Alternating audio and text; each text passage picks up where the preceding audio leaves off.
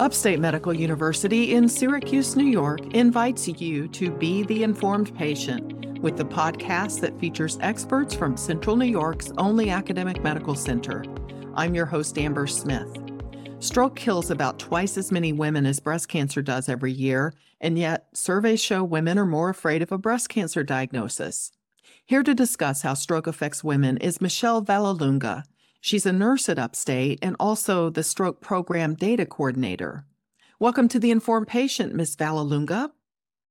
Thanks for having me. Why do you think women are more concerned about breast cancer? In general, it's definitely, I think, more on the radar of people out in the media.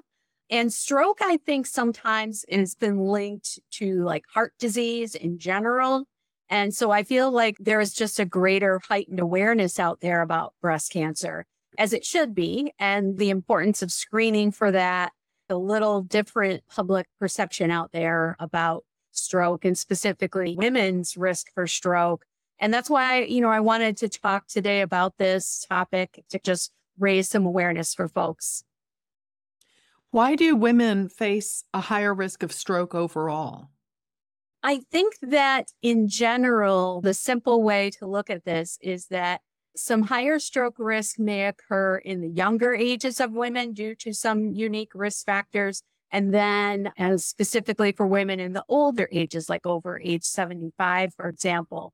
So it's like those two potentially coming together for women kind of ups their risk. And then you add to those unique risk factors, some more general risk factors that affect both men and women, things like high blood pressure in general, obesity, lack of exercise, those kinds of things. So when you take all three of those components together, it can lead to a higher stroke risk for women. Do women have more strokes than men have? About 85,000 women a year die from a stroke. And it actually has been increased to the third leading cause of death for women overall. It used to be the fourth leading cause. We just pulled up some recent information from American Heart and American Stroke Association. So that's really going to be the key where we can get some of these statistics.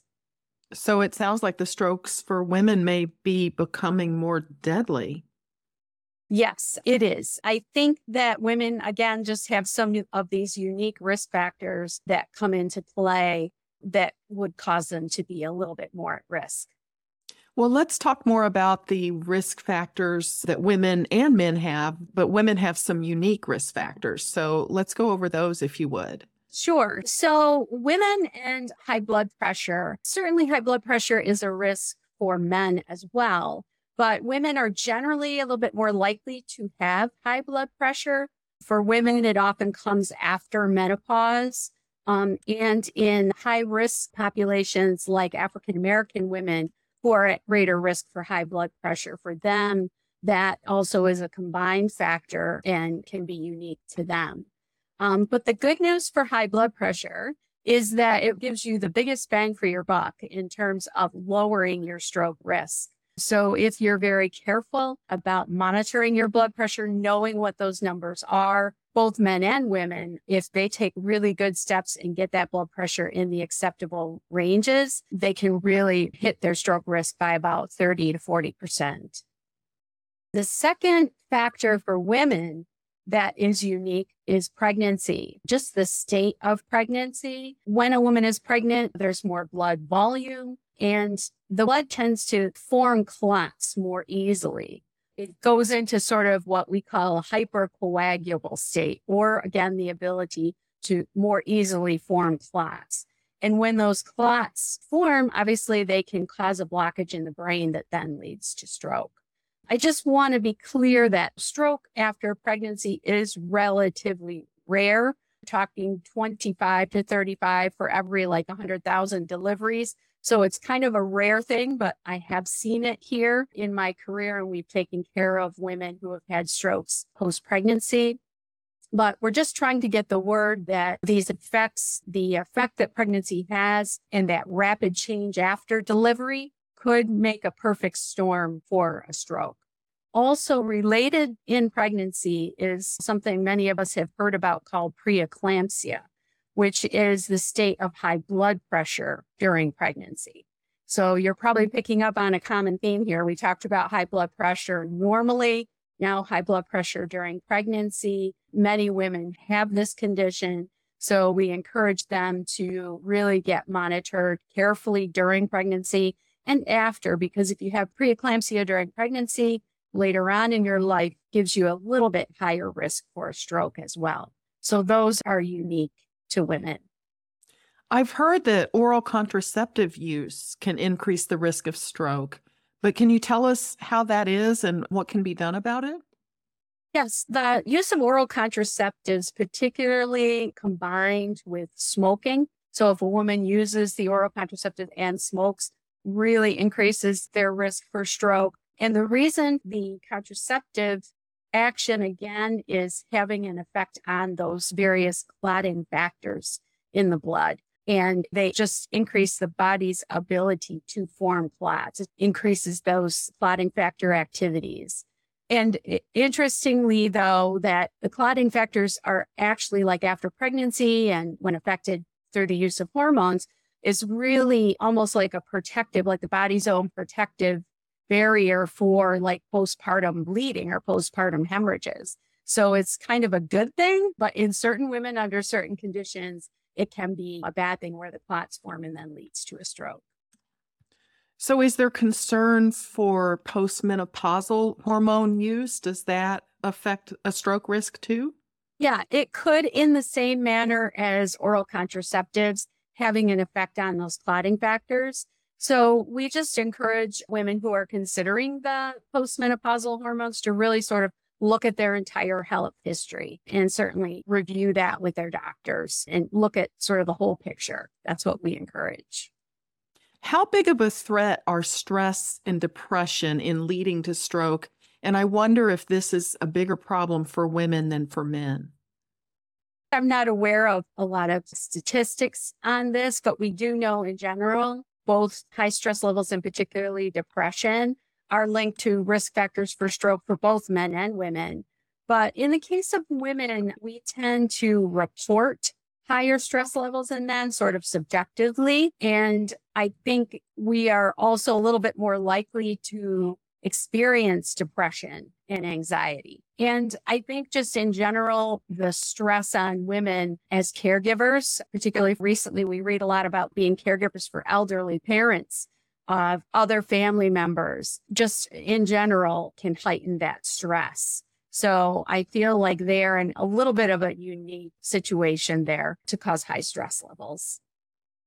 What about migraine headaches? Are those a risk factor for stroke? Yes, those are listed as a risk factor for women, and particularly in the type of migraine that has an aura preceded. So they have sort of symptoms coming on before the actual headache. This type of migraine is really more like vasculature. So it really is going to affect the arteries in the brain and could sort of cause them to spasm very simply in some cases. And so this over time, women are very likely to have migraines with aura. And also they say migraines with aura and smoking. Again, that lovely smoking is not great for you when combined with a lot of other things can increase the risk for having a stroke. Now, if I understand correctly, most strokes are caused by a blockage in a blood vessel, but some happen when a blood vessel bursts and blood escapes. Do you see one type over the other affecting women more than men? No, I mean, I think just in general, ischemic strokes are more common. So the kind of stroke that you mentioned where the blood clot is formed versus the bleeding stroke about 80% or so of all strokes are that ischemic type, that clot type, and about 15 or so are the bleeding type. I don't really see, actually not that I'm aware of, you know, an increase of one or the other of those type of strokes, but the bleeding type of stroke is generally for women caused by long standing, not treated high blood pressure. That is, is probably the biggest factor. So we circle back to high blood pressure being a factor in so much of one's health related to stroke. Now, what about trans ischemic attacks that are known as TIAs or mini strokes? Are those more common in women? I would say no. I think it's, it's, probably about the same, but it is very dependent, as you would think, on one's own health history and what individual risk factors a person has. And the TIA, as you mentioned, is transient. So, which means it comes and then it goes. And the stroke symptoms are equally as important. If you feel you're having stroke symptoms and they disappear, we encourage everyone to call 911, go to a hospital anyway, even though they're temporary. This is Upstate's The Informed Patient podcast. I'm your host, Amber Smith, and I'm talking with Michelle Vallelunga. She's a nurse at Upstate and the stroke program data coordinator. I'm curious about stroke treatment and how women compare with men. Do you know if the clot busting medications, which have to be given very early in the stroke, are as effective in women as in men? They are as effective. Like you mentioned, the clot busting medication that we use here at Upstate, which is called tenecteplase or TNK. It's a type of TPA. I think many people know that term out there. Has to be given within three hours or up to four and a half hours of the patient last being well, or usually when their symptoms are first noticed to be very effective. And this obviously can be effective for both men and women. The other form of treatment that we offer is a clot retrieval or a clot removal procedure called a thrombectomy. And that can be done in some cases up to 24 hours of last known well. Time is the key word here. If you feel as though you're having any stroke symptoms whatsoever, the treatments are very time sensitive, as we've mentioned. So your best chances of getting the treatment and ultimately your recovery is to get here as quickly as possible. So time is of the essence. Have you noticed a difference among the genders in who gets to the hospital fastest? No, I actually don't have any data on that, although that would be a really good thing to look at. I just wonder what some of the reasons might be for a delay in coming to seek care.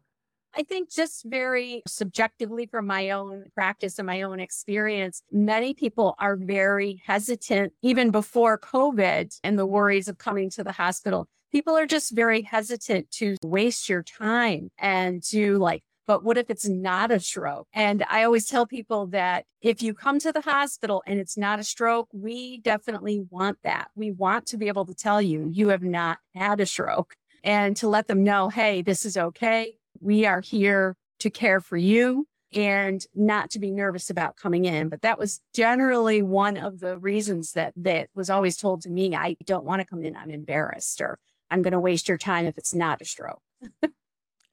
well, stroke is the leading cause of adult disability. So I'd like to ask you to explain how this may impact women differently than men. I just think that with women being caregivers for often elderly parents, children, many, many other members of their family. I think that that can definitely have an impact because if a woman is disabled from a stroke or is suffering long term effects from a stroke, the whole family unit is disrupted. I think that that can really have a huge impact on the family and everything that takes place in that family. Is stroke something that is a concern more so for older people, older women and men, than for younger? And how common is it for you to see a younger woman in 20s, 30s, 40s, 50s with a stroke?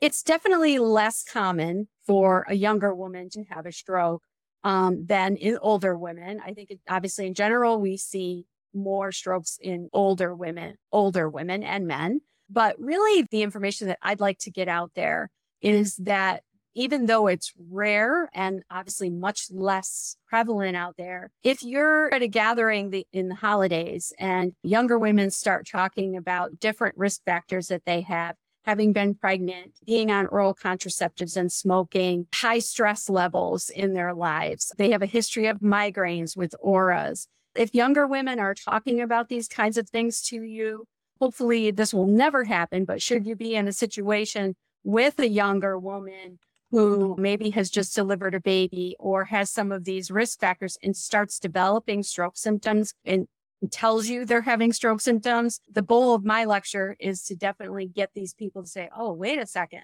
let me put these factors together. And perhaps I should encourage this person to call 911 and get help for the stroke. So that's kind of my ultimate thing is to get people to start thinking about stroke can happen in younger women. For older women, largely their risk is tied to atrial fibrillation. And women, especially over age 75, are at higher risk for stroke due to atrial fibrillation. So let's explain that a little bit more. Atrial fibrillation is a specific heart rhythm, and you may not know you have it unless a doctor diagnoses it, right? Right. AFib is an interruption of the electrical impulses of the heart that really causes your heart to beat irregularly. Some people are symptomatic, so they kind of feel their heart racing. There's a little bit short of breath, but other people, as you say, are not symptomatic at all and never know that they have AFib. So in general, we recommend that all women over 75 get at least screened for AFib through their primary provider or cardiologist. If they're seeing one, certainly they can help screen you for AFib. In the condition of AFib, because the heart is not beating regularly, the blood tends to pool in the top of the heart and clots have a greater tendency to form. And so those clots can then be sent out of the heart and go up to the brain and then cause a stroke. So that's the concern there with atrial fibrillation. So if a person knows they have that, but it's under control, either through a procedure or medications, that type of thing, does that remove their risk of stroke?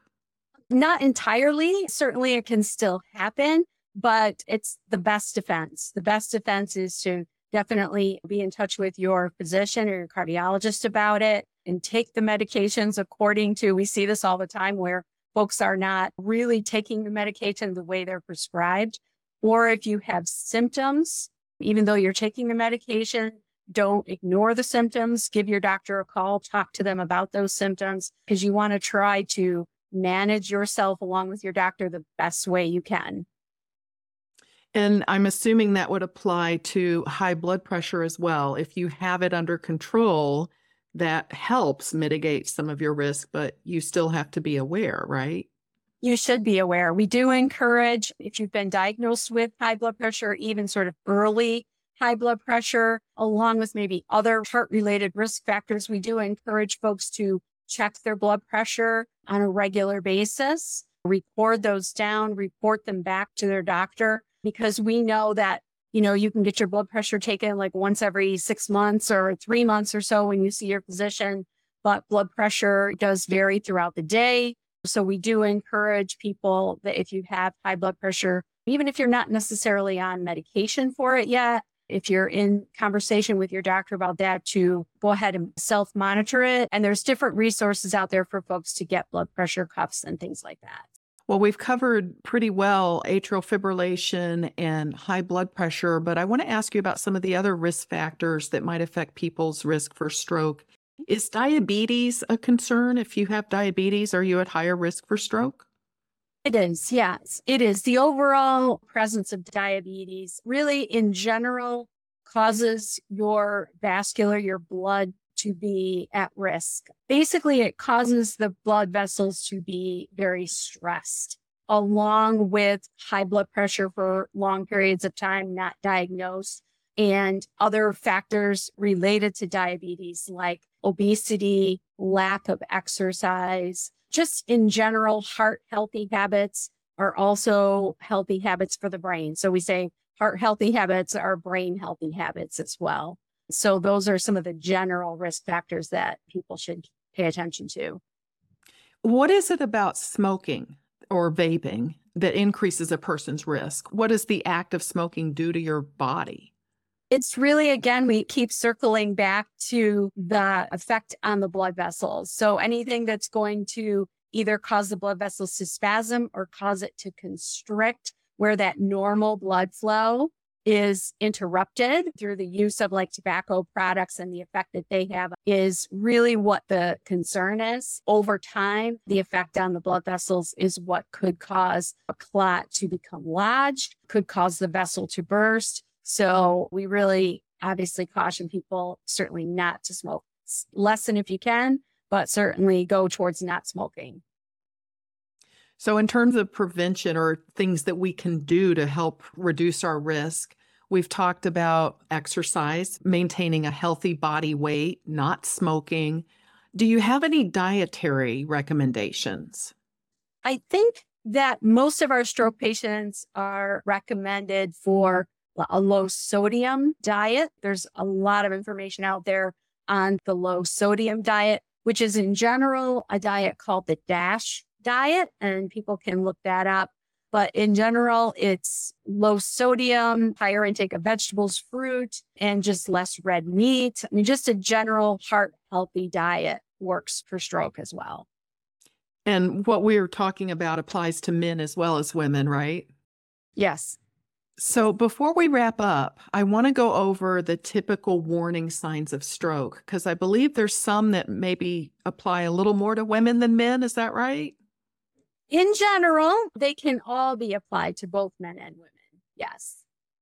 So, to review the signs of stroke, we usually think of the acronym FAST, ED, and we've added a couple letters. Most people are very familiar with FAST, or at least I hope so. But to review them for everyone, face. So if you have like a droop, you see someone with a facial droop on one side or the other, that could be a sign of stroke. Arm weakness, either side, speech, slurred speech.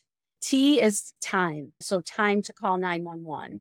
And we've added a couple of others now that we'd like folks to be aware of. And we work with our local like EMS agencies too to talk to them about our newest ones that we've added. E for eyes, eye deviation or vision problems. So if you see someone sort of looking to one side or the other, or they report that suddenly their vision has changed, either sudden blurred vision or sudden loss of vision in one section of what they can see. The last letter is D for denial or dizziness. The denial refers to someone who may not really be aware of one side of their body or the other. This happens a lot in some large vessel strokes that we see or a dizziness. And a dizziness is pretty profound in folks that are having strokes where it really may affect their ability to walk. They may be walking like they're drunk in that sense. So they're very dizzy. So we want to thank FAST ED for our stroke symptoms. Well, Michelle Vallelunga, I appreciate you making time for this interview. Thank you, Amber. It was a pleasure being here. My guest has been Michelle Vallelunga. She's a nurse at Upstate and the Stroke Program Data Coordinator. The Informed Patient is a podcast covering health, science, and medicine brought to you by Upstate Medical University in Syracuse, New York, and produced by Jim Howe. Find our archive of previous episodes at upstate.edu/inform. This is your host Amber Smith, thanking you for listening.